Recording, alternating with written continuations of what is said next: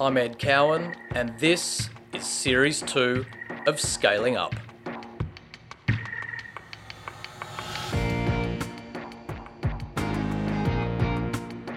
The world I live in, the tech world, with 0% unemployment, people are absolutely driven by working at companies that are mission oriented, that they can bring their whole self to work, that they're connected to, that invest in their development, that allow them to be themselves. Like, I mean, that's what people in my world care about.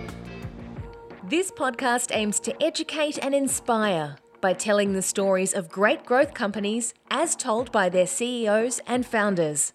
TDM is an Australian based investment firm that invests globally in fast growing public and private companies. For more insights, visit our website, tdmgrowthpartners.com. Welcome to episode 1 of Series 2, and my guest on this episode is Spencer Rascoff. Spencer is a very large figure, as many will know, in the US tech scene. Twice he's co founded billion dollar businesses. His first, the travel website Hotwire, was sold to Expedia, and it was there he met Rich Barton, the Expedia and Glassdoor founder. Together, they then set off and co founded Zillow, which is now a US $2.7 billion revenue business with a market capitalization at the time of recording of about 11 billion. Spencer was CEO for nine years and he now sits on the board. For Australian listeners who have never heard of Zillow, it is all things real estate in the US. For anyone looking to buy or rent, value a house, obtain a mortgage, you'd have significant interaction with Zillow. Think realestate.com.au meets RP data, but on steroids. I often find guests who are no longer in the day to day grind make for great interviewees, as they've had time to reflect without bias. There was a temptation to go really wide in our conversation, but I felt it would have spread Spencer's wisdom just a bit too thinly. So instead, I decided to really focus in on a topic that I knew that was close to his heart as well as mine the importance and power of people and culture when scaling businesses. Spencer is a culture evangelist, and he has seen firsthand how and why culture is the leading indicator to business performance. This has not always been his belief, and it was great to hear how his views have evolved over time. I also loved hearing his views on managing cultural mergers. Zillow did 16 of them during his time, as well as why employees who he describes as culture carriers can adapt to any job inside an organisation. If you love what you hear from Spencer, he hosts his own podcasts, and among them, Office Hours for mine is just mandatory listening. Plenty of people got in contact in regards to the previous season. Thank you very much. The TDM team and I love getting the feedback. It really makes this project worthwhile. You can find me on Twitter at Eddie Cowan, an email hello at tdmgrowth.com, and TDM Growth's now on Twitter as well, at TDM underscore growth. It has to be mentioned at the top that all episodes in this series were recorded in the first week of March 2020. At the time, the US had just a total of 92 recorded cases of COVID 19, and the general sense, unfortunately, was one of business as usual. The world, as we now know, is a very different place. All comments throughout the series need to be taken with this timestamp in mind. And to be honest, it was actually tempting not to release these episodes, as the state of play for all businesses across the country is changing so quickly. But I think the messages of this series are timeless, and a lot of them actually will assist leaders in their thought process when dealing with the current crisis. Above all else, though, when deciding to release these episodes, I'm of the very firm belief that everyone is in need of a big shot of inspiration at the moment, and I hope in many ways this can provide that. Spencer Rascoff, welcome to the podcast. I must say the pressure is on me when you interview someone who's hosted podcasts so successfully like yourself and and maybe to, to jump straight in, could you give a, a sense of, of scale and reach of Zillow Group, a, a business that you not only co-founded, but you, you ran as CEO for, for nine years and you now sit on the board. Sure. Zillow is about a 15 year old company. Today we have about 5,000 employees. Uh, we're by far the largest real estate portal in the US with around, oh gosh, between 150 and maybe 200 million visitors a month, a um, couple billion of revenue, and about a $10 billion market cap. market cap jumping around at the moment. Very vol- very volatile market cap. It- on a good day, you know, 15 billion. On a not so good day, 5 billion. But it's uh, it's a big company. Welcome to the new age of, of coronavirus. but right. uh, it is a, a very big business, you're right. And, and maybe you can give us a, a sense of the, the mission uh, when, when you started that business. Sure. Uh, the mission is to build the world's largest, most trusted, and vibrant home-related marketplace in the world. Um, and that was the mission really at the very beginning. In fact, uh, there are some great photos floating around the internet. Uh, if you Zillow, or sorry, Google Spencer Rascoff, you know, Zillow mission, you'll see pictures of me back in 2006 when we were just starting the company of me pointing at that mission on a whiteboard. And that was the mission for 15 years or so. And I think it's incredibly important for companies to have missions. Uh, I know, I know you agree, and we can explore why. But that mission was consistent for a very, very long period of time. And was there a, a mission around transparency and transparency of data and moving that transparency to the consumer? There's obviously huge agency principle problems in real estate uh, and that asymmetry of information that exists. And was it founded on, on that as well? It was. So the, the sort of um, cultural hierarchy that I think of for Zillow or for any company is a mission statement supported by core values. And so I described the mission statement already, but one of the core values was turn on the lights. And turn on the lights means uh, information transparency from a product standpoint and a strategy standpoint. It also speaks to culturally how we wanted to run the company. So that's why I actually always loved turn on the lights as a core value of the company. Um, it describes the product, it also describes the company. And when you started it, I do want to ask did, did you get a sense of the scale, not only that you could create through this business and the transparency of data, but it's, it's almost become a form of entertainment for, for many Americans. It, it's so deeply emotional buying a house, as you would know.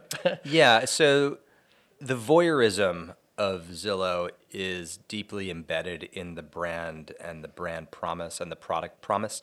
The idea that you can Zillow your friend's house and Zillow your neighbor's house and Zillow your ex girlfriend's house, um, that is definitely that is part of the appeal, and that was certainly part of the early audience growth and virality when we first launched in 2006. And we leaned into that. Actually, that was something from a brand standpoint we discussed quite a bit, which is you know, does that make it seem too frivolous? Does that make it seem like not a serious home shopping service if you're using it in this kind of sort of silly use case?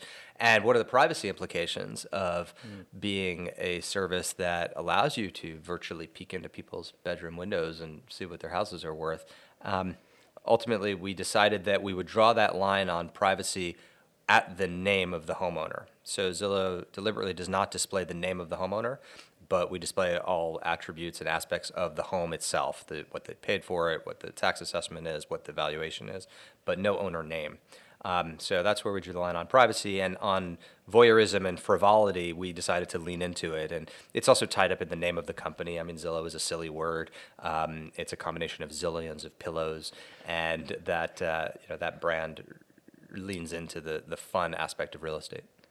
That it does. I am curious to dig into your relationship with Rich Barton, who you co founded the business with. He was chairman, he's now CEO. Also, like you, a, a modern tech founder of substance. He obviously spun Expedia out of Microsoft many years ago, and, and both of you as sort of multiple time entrepreneurs. I'm, curious as to how your relationship with him has developed over time. Uh, Rich and I were co-founders of Zillow, along with a couple others, and we met when I sold my last startup, Hotwire, to Expedia. Rich was the founding CEO of Expedia. He was actually on the board of Expedia when they bought Hotwire. So, you know, our, our relationship was um, very important to the founding of Zillow and to its growth over the years. Uh, we had different roles in the company for those 15 years. The first five or so, he was the CEO, and I was the chief marketing officer, and the chief financial officer, and the, the chief operating officer. And then when I was CEO for those 10 years, he was executive chairman and was a, a very valuable mentor to me. And uh, starting about a year ago, he became CEO, and I'm now on the board. So our relationship has evolved as our roles have evolved over the years. But we've been a, a very valuable complement to each other through that 15 year history of Zillow. I guess that's a, a, nice starting point of really digging into a theme that I, I, do want to explore today. And that's a theme that I feel you have deep expertise in. And that is the power and importance of people and culture when you're scaling these businesses. As I said, two time entrepreneur, you mentioned Hotwire, which is a very successful business that got sold to Expedia in my belief, it is the biggest piece of the scaling puzzle. And I know your thoughts around this have changed. I listened to a great podcast that you yourself hosted with Stuart Butterfield, the CEO of Slack. And one thing sort of resonated with me. You said when, when you were running Hotwire, you didn't understand the importance of people and culture. You were a young CEO, admittedly, mm. but then that really flipped on its head as Zillow matured as a business. And maybe you could take us through and, and talk us through that journey? Sure. I started Hotwire when I was 23, and um, you know, I was an idiot, um, like most 23 year olds. And we were very focused on the business and the product, but the people and culture piece was an afterthought. This was 1999, it was a different era. And while we certainly didn't have an inappropriate workplace environment, because I would never have tolerated that, we didn't really invest that heavily in people and culture, except to the extent that we wanted it to be fun. Mm. It was very much a San Francisco 1999 type startup where uh, we all went out at 10 p.m. and had drinks together and celebrated wins together, and it was social and fun. And there was a lot of foosball and ping pong and Nerf guns and um, beer and that's kind of what you'd expect from a startup in San Francisco in 1999. Zillow was born of a different era. I mean, Zillow was started in 2005. By that point, I was in my 30s, not in my 20s. Mm-hmm. I was not an idiot anymore. Uh, I was married and uh, started to have young kids. And I was interested in different things in life at that time. I no longer needed my whole social outlet to, to come from work. Uh, I didn't want to play foosball and hang out and drink beer mm. at work. I wanted to do and create a culture where we would do the best possible work that we could in the office and then go home to our families. And that was kind of what the Zillow culture was based on. And so we developed a culture and a series of benefits and rewards and employee recognition, really all around that, around a place where you would do your best work and bring your whole self to work. But it didn't have to be it didn't have to be the end all be all socially as well. And were there any mistakes or learnings that you took out of that culture at Hotwire? I mean, you said it wasn't a poor culture by any means, but what were the key learnings that you could then apply to, to creating the Zillow culture? Well, one key learning is culture starts at the top, for good and for bad, and we've there's been no shortage of stories coming out of Silicon Valley of the bad uh, examples of culture that comes out of the top.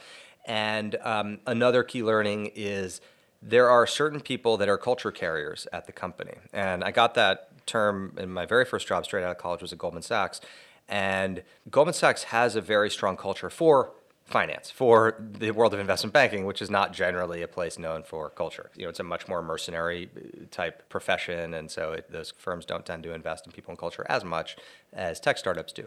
But at Goldman, they pride themselves on investing in people and culture, and being called a culture carrier at Goldman is the highest compliment you can get. I mean, I remember as a 21 year old first year analyst in my review when an MD told me I was a culture carrier, like that was 10 times more important than, hey, you did a great job on that financial model or, you know, you're going to get this particular bonus. And so there are a couple people in each company when it's small, when it's 20, 30, 40 people that are culture carriers. And I remember at Hotwire, for example, there was a woman named Kate in HR um, who was an enormous culture carrier. Um, there was another woman named Lori, super culture carrier. If you're listening to this, you know who you are. And these are just the couple people that make a huge difference. And I'm now involved in a lot of other early stage companies. I look for those people, and they set the tone.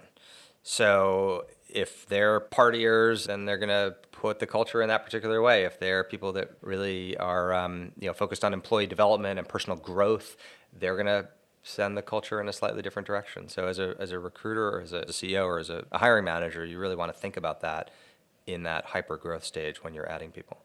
I think that the great point that you make there is while the culture starts with the CEO, it's in fact organization wide responsibility of carrying that culture. And the, and the culture is no more or less than the people at the front line. That's right.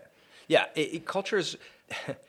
they have to be curated and tended to like a garden. Um, you know, if if uh, if you just leave a garden on its own, kind of weeds take over the thing and it becomes kind of a big old mess. And uh, you know, and you, occasionally you look at a wild garden and it's beautiful and it's amazing and it's thriving and vibrant, but frequently it's not. It's kind of a it's a bit of a mess. But um, very quickly in high growth companies, the CEO can no longer just curate it entirely herself or himself. And so you need to be thoughtful about hiring people who can be culture carriers in addition to having great proficiency in the functional area that you're hiring them for. I love the acknowledgement that culture is, in fact, a, a living organism and not something that lives on a page. I'd love to dig into, and you mentioned the value of turning the lights on at Zillow. What were the other values that, that really drove that business? Um, some of the other core values were move fast, think big, turn on the lights. Um, th- there were a couple that were focused on equity and inclusion and, Yeah. and, and diversity and equity and belonging. Um, you know, I think move fast, think big is, is a good example, which is to say, you know, we wanted people to be very aspirational and um, we also wanted to build urgency.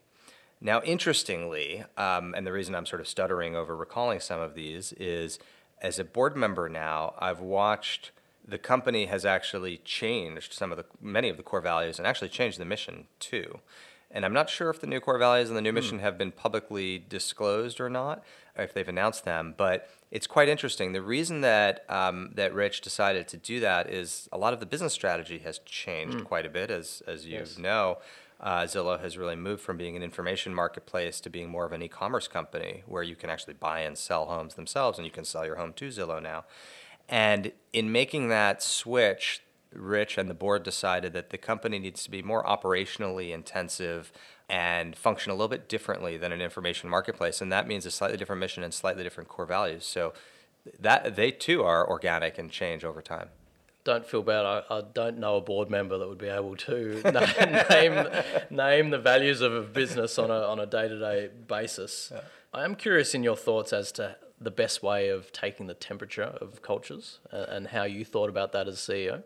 thought about it a lot and it's super important you don't get what you don't measure um, and there are a lot of ways to measure it so i'll start with the sort of most obvious is mbwa management by walking around and i used to block time on my calendar for that uh, at least a couple hours a week where whatever office i was in i would just literally walk around and plop down in some common area or sit at someone's desk or just walk around and talk to people. There's no substitute for that, and that can't be delegated. It can't be done remotely. It has to be done in person, and, and that's the most important way. Um, secondly, you can learn a lot through Slack if your company's on Slack or some other some other communication platform.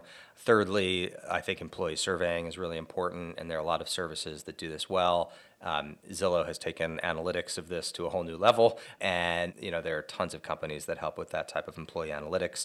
Then um, there are other startups, and I'm indirectly through a venture fund and an incubator. I'm an investor in one of these. There are, uh, there are startups now that look at metadata from the enterprise and try to infer employee sentiment. So they read Slack, they read email, they read code check-ins and other you know other other communication mechanisms and try to tell you, hey, it looks like engagement's pretty low over on that side of the floor, and engagement's pretty high over on this side of the floor. Um, I think that's a really interesting field. It's unclear to me if that's if that's accurate or not. I think it is. I hope it is. And as an investor in a couple startups like that. And then finally, I'm an investor in another company called All Voices, which has an equity and inclusion lens on top of all this. It basically lets you report inappropriate workplace behavior uh, anonymously. And I think that's critical. Oh, and then finally, sorry, how could I forget? Glassdoor, I think, is another really good uh, source for this. And I, I used to read every single review at Zillow on Glassdoor. I'd respond personally to many of them and every month, actually every board meeting to this day, but also every month with my HR leadership, we would review Glassdoor trends and other employee engagement trends as well, in addition to employee surveys. So the answer is like a lot of different ways to hmm. measure culture and employee engagement. Um, one aspect is, is, of course, measurement, but the most important thing from that is to drive action. Yes. So the employee engagement survey that we do at Zillow, which we've built in house, does a really good job of teasing out not just what is people's sentiment, you know, what's the NPS of working here and how, how long do you intend to stay and those things, but it really draws correlation and we think causation to other key metrics. So, for example, we'll ask 20 questions about, you know, how connected are you to the mission? How much do you understand how your work relates to what the company's trying to achieve? How well do you feel um, that your manager understands you and your goals? Um, you know, how connected do you feel to your manager? These types of questions, and then separately later in the survey, what's your NPS? Would you recommend working here to a friend? How long do you intend to stay? And we've been able to figure out what are the key drivers of those NPS metrics. And it's usually connection to the mission, mm. understanding how your work contributes, and connection to your manager. But in certain functions, it's different. You might find in, in sales, it's, a, it's different motivators than in marketing, than in tech. You're listening to Scaling Up with Ed Cowan, a podcast brought to you by TDM Growth Partners. Visit the website tdmgrowthpartners.com or for interesting insights and commentary, follow us on Twitter at TDM underscore growth. We have touched on the lens of a CEO, but now as a board member, yeah, essentially you are a representative of the owners of the business. How, how important are board members and investors in culture creation? I think it depends on the, the board member. I mean, I think it's very important, and so I tend to over-index on that. As an example, uh, we have a, a Zillow board meeting tomorrow, and we got the board materials for it, and there are hundreds of pages of, of memos and decks for a board meeting, as you would expect for a big public company. And you know, the ones that I personally first turned to, page 89 of the deck or whatever, is the Glassdoor trends and the employee engagement trends, um, which are in the HR section. And that's where I, those are the questions that I ask about those, you know, that's what I tend to ask about, that's what I tend to focus on. I think that's a leading indicator to business results. I think when you start to see those things slip, six to 18 months later, you start to see a weaker product. And six to 18 months after that, you start to see weaker business results. And then a year after that, you start to see a weaker stock price. And so that is the tip of the spear, I think, for all things company success related. Couldn't agree with you more. I have a, a theory that culture is moving out of HR and it, it's moving into the CEO's office. So I'm interested that it still sits in the HR report, for instance. It, it does, um, but at least at Zillow, it's considered very important. Um, you know, I spent, as CEO of Zillow, this will probably surprise you, I spent more time with the CHRO, Dan, significantly more time than with the CTO, David. You know, think about that. That's a tech company, mm. right? And the head of engineering and product and design, I spent quite a bit less time with than HR. Now, it's not like that at all tech companies. I, I would guess that, that most tech companies, they're, you know, more product oriented. My point of view was always – I want to focus my time on the things that I have differentiated competitive advantage over. Mm. And I'm probably not the best person in the world to sit in a three-hour design review meeting and recommend that this icon be slightly bigger and that you know this little image be moved two inches to the right. There are plenty of other people that can do that better or just as well as I, but I'm one of the only people that can try to motivate 5,000 employees. And so I always over indexed on people and culture because I thought that was the best way to get leverage for my time. And that's why I spent more time with the HR team and the HR business partners and the recruiters and all the people that are responsible for getting 5,000 people to lean forward yeah, I mean, I'll tell you. I'll tell you a quick story on this. Um, a, a, real light bulb went off for me, and I apologize if I've told this story in other settings, and listeners are, are, are sick of hearing this story. But if you are, then you probably listened to too much of my of my spiel in other in other mediums. Um, anyway, so about five years ago, there was a Seattle a meeting of Seattle tech CEOs that was convened for the purpose of trying to deal with employee recruiting and retention in the face of the Bay Area, the San Francisco companies moving to Seattle. Yeah. So it was, you know, Expedia, Zillow, Microsoft, Amazon, a bunch of other CEOs and other executives, 30 of us or so, got together to say, look, Uber's moving up here, Facebook's moving up here, Dropbox is moving up here to Seattle. What are we going to do? Like, how are we going to maintain our, our, our people in the face of all these uh, all these invading conquerors from San Francisco? And we spent half hour an hour talking about recruiting and you know we're going to different colleges and, and, and phd programs to, try to get more people here. And you know here's how we're being more aggressive on our offers and here's what we're changing with our vesting schedule. And satya nadella from microsoft you know stood up and immediately of course commanded the attention of the room because he's satya nadella. And um, he said you know i think you're all kind of off base on this. And that really got my attention, got all of our attention. And he's like, you know, we're spending all this time talking about recruiting and how we can hire more great people. Frankly, I'm just focused on employee engagement. If I can get the 100 plus thousand people that work at Microsoft here in Seattle and just get them all from being, you know, 60% engaged to 65% engaged, just get them all to lean forward in their chair just a little bit more, get them to stay 5% longer at work or just or work 5% smarter, forget about 5% longer the, the productivity explosion from that will far surpass any recruitment change. Who cares about Uber and Facebook, you know, opening Seattle engineering offices? I just care about employee engagement. And that for me, that was like one of the very few moments in my career where just mm. totally like everything changed in my head about how I thought about these types of things. And I said, he's right. Like, how can I get 5,000 people to, you know, to just be more engaged? It's amazing how small incremental gains can can make such a difference when you're talking the power of large numbers. Yes, and of course it goes opposite. So TripAdvisor is a good example. I'm on the board of TripAdvisor, and I had a call with Steve, the CEO, yesterday, and you know we're talking through how the company's responding to coronavirus, and you know what are you know how are we reacting, et cetera. And we had layoffs about two months ago or so. I think we did about 10% layoffs.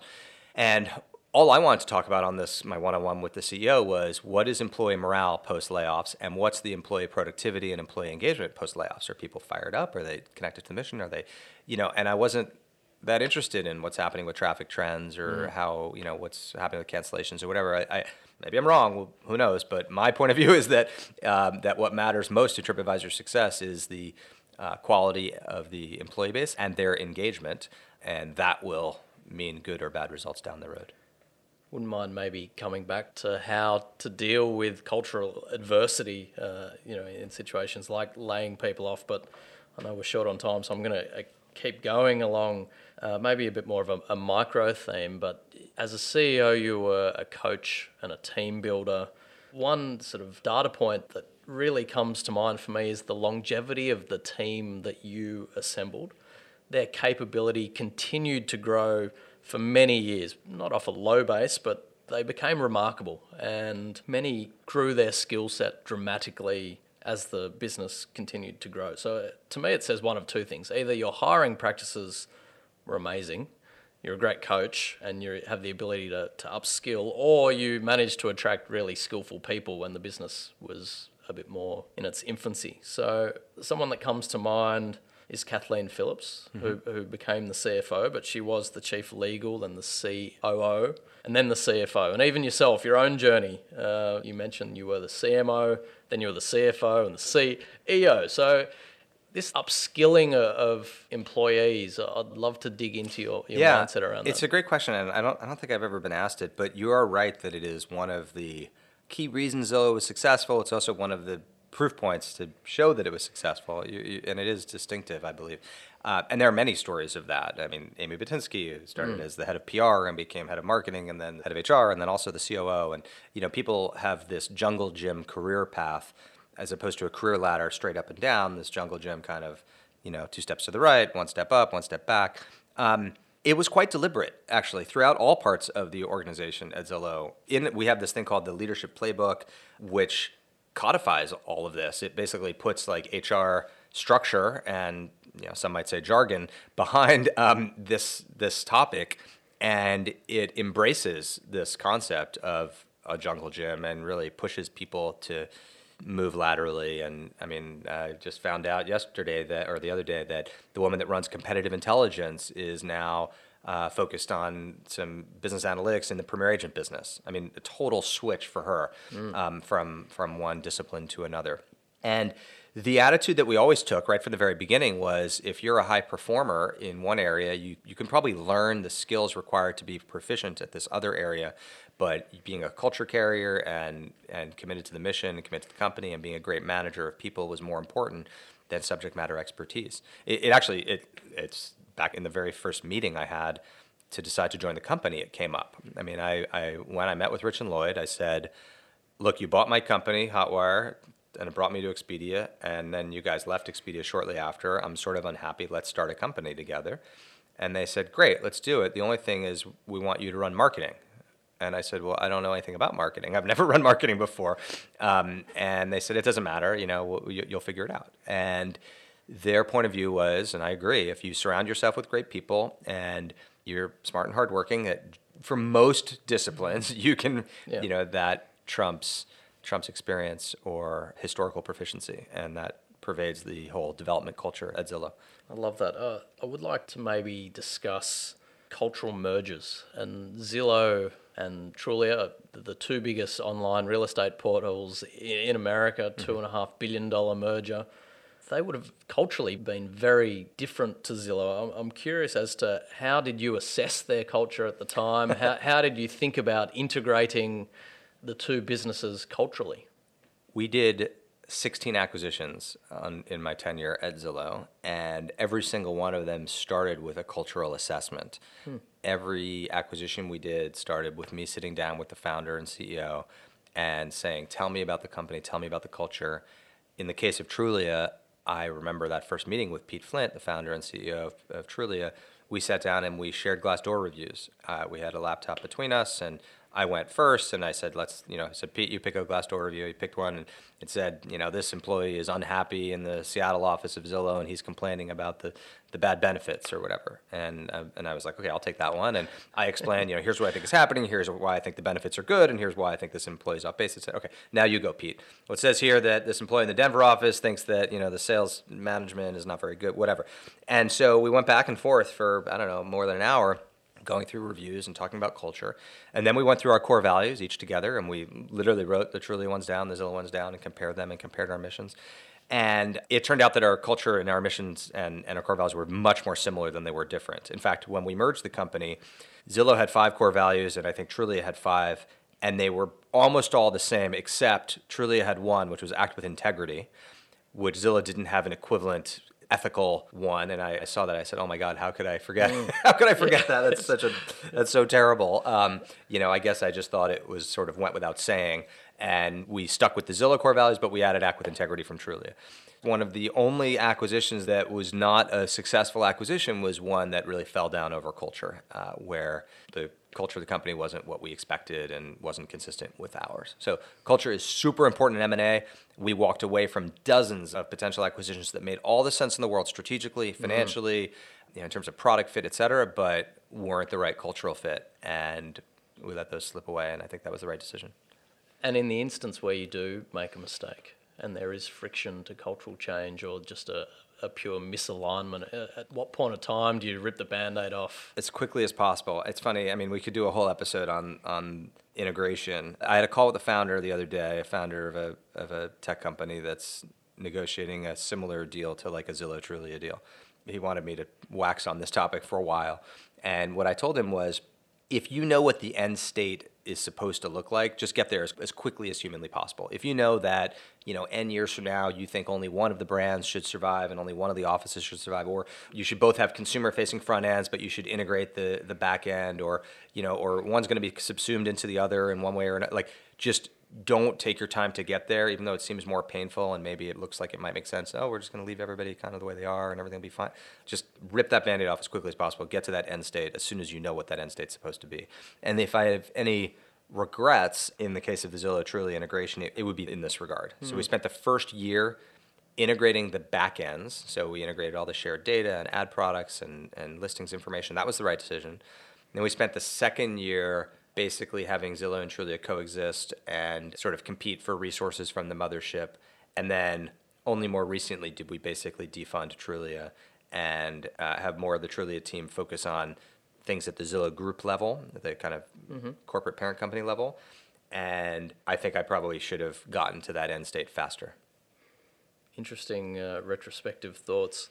One theme I also want to dig into is the public markets and Zillow did go public very early in its journey as a business. Yeah. Well, well, certainly compared to you know how long. Yeah, the current the current thinking. Yeah, sixty five right. million. So we had sixty five million of.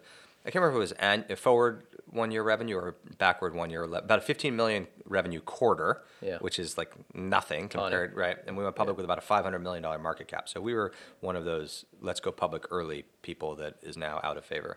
I think it will come back at, yeah. at some stage. yeah. and, there are there are lots of benefits as well. Yeah, I think the, so. The, the, ease of, of raising money, you perform M and A, you know, employee stock options mm-hmm. ha- have a number and they're, they're worth something. And of course, there's the rigor of being a public market and, and reporting quarterly. But I am really interested. The quarterly reporting creates a short termism It can. It doesn't have to, but it no, can. Not Yeah. from a CEO point of view, from an in, Oh, yeah, yeah. from an investing point of view. Yes. And there's this gross misalignment with management who are long-term thinkers. And obviously the, the biggest lever to pull in, in often long-term growth is people and culture. And, and you would have sat in thousands of meetings with funds managers and tried to explain to them the importance of people and culture, and, and they wouldn't have been listening. How can CEOs do a better job of explaining the long term value in creating great cultures? This is one of the benefits of Me Too. Um, it has brought the importance of people and culture into the mainstream in a way that I am grateful for and, and didn't really expect. So you're you're absolutely right. When we went public in 2011, zero out of 100 investors wanted to talk about employee engagement and retention and recruiting and culture and core values and mission and they would see a bunch of that stuff in the S1 and, and mostly secretly roll their eyes. I, I saw the, this evolution on investor perception to the importance of people and culture as very similar to their perception of the company's involvement in social media. Um, in 2011, I got a lot of questions. Why are you on Twitter? Why do you read what people write about you in Glassdoor? Who cares? Why are you on Facebook? Like this whole social media thing is stupid, you know. And now fast forward to present day, obviously, and it's you know it's very customary now for public company CEOs uh, to be very engaged on Twitter, and and investors, I mean, they almost expect it. And the general belief that look, that's where the conversation is happening, so I want to be in the conversation. That's where people are talking about our brands, our products, our services. That's where our customers are.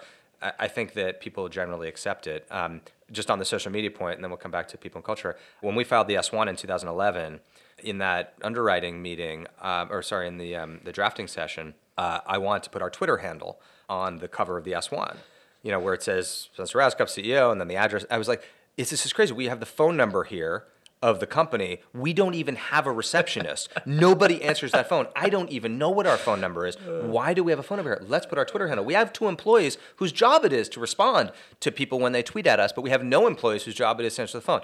And you know, we spent like three hours with the lawyers and the accountants and the investment bankers debating: Can you put a Twitter handle? No one's ever done that. Blah blah blah. Then do we have? Does that incorporate? You know, do we have to incorporate by reference into the S1 everything that we've ever tweeted from that handle? And how will the SEC respond? What if it draws a comment letter? Ah, and we're like, I was like, okay, forget it. I give up. And then uh, two quarters later, I snuck it into the 10Q. So we Zillow was the first company to have our Twitter handle in an SEC filing. Uh, we couldn't get it in the S1 because too many lawyers were paying attention, but we did get it on the cover of, of a 10Q, and now most companies do it. Anyway, back to the investments and great people and culture. um, back to the people and culture. Um, I think many many investors get it now, and you guys are at the fore. You know, your firm is at the forefront of, of raising awareness of this. It still only comes up, you know, 10 or 20 percent of the time. But I think um, I don't know. Just as an example, you look at the um, the Elliott Management activist campaign on Twitter. Their basic argument is this is a great company with a CEO who's splitting his time between two public companies, and that can't possibly create the level of focus, but also employee engagement at the company. It's it's it's it's really a culture-driven activist campaign, which is so gratifying instead of the usual activist campaign is like let's sell off this distressed asset or you know let's defund this new initiative it's you know very financial engineering related it's not kind of employee engagement related so i, I think that's encouraging And where do you think uh, the majority of investors sort of miss the core impact that culture can have in their analysis of a business? I think they miss it because in their own firms and in their own industry, it is less important. I mean, if you, and again, I think that there are a couple exceptions in finance, but generally speaking, a 20 person, couple billion AUM hedge fund, the employees there are more mercenary than missionary, mm-hmm. and they're generally driven by their the financial results that they can get and that the firm gets, and so they think it's a little hocus pocus, you know, wishy washy, you know, cheesy, touchy feely for companies to invest in people and culture. The world I live in, the tech world, with zero percent unemployment, people are absolutely driven by working at companies that are mission oriented, that they can bring their whole self to work, that they're connected to, that invest in their development, that allow them to be themselves. Like, I mean, that's what people in my world care about. And if you want to retain and recruit and engage those people, you have to invest in this stuff. And maybe some advice your investor as well, and as you mentioned, sit on multiple boards, but any advice to other investors how they would diagnose cultures of businesses that they're looking at? You mentioned Glassdoor Yeah, well, is yeah. an obvious one, but are, are there any other sort of key things that you'd look at? Yeah, I mean, if I were if I were running a hedge fund, I, Glassdoor would be an invaluable resource to me. Um, I think uh, employee interviews uh, with former or current employees is really valuable. Uh, obviously, customer interviews. A number of, of Zillow's top shareholders have managed to sort of talk their way into different industry events where they get to interact not just with customers but also with employees. So just as as close as you can get to the employees. Um, I've often wondered if there are you know, if, if even there are some employees at some of these companies that are basically moles for some of these firms, I bet I'm sure there are, but um, you want to get to the source, and the source is the employee experience. I promised I'd get you out of here by uh, eleven thirty, and we're butting against time, so I'm going to have to wrap it up. But thank you so much, Spencer, for your time. That was enlightening, informative, and and just so refreshing to hear. It's my pleasure. I mean, I want to commend you. I think the more we can shine a light on the importance of people and culture in the investment community, that will create a a positive loop back to the companies themselves who already care about this, but will be given license by the buy side and sell side to continue to invest in these things, and, and our employees deserve it. And I think that this is not just about some communist, socialist, touchy feely, kibbutz, whatever, happy, happy thing. I actually think better business results come from more highly engaged employees. So that's why I think it's important. We're certainly on the same page. Thanks for your time. Thank you.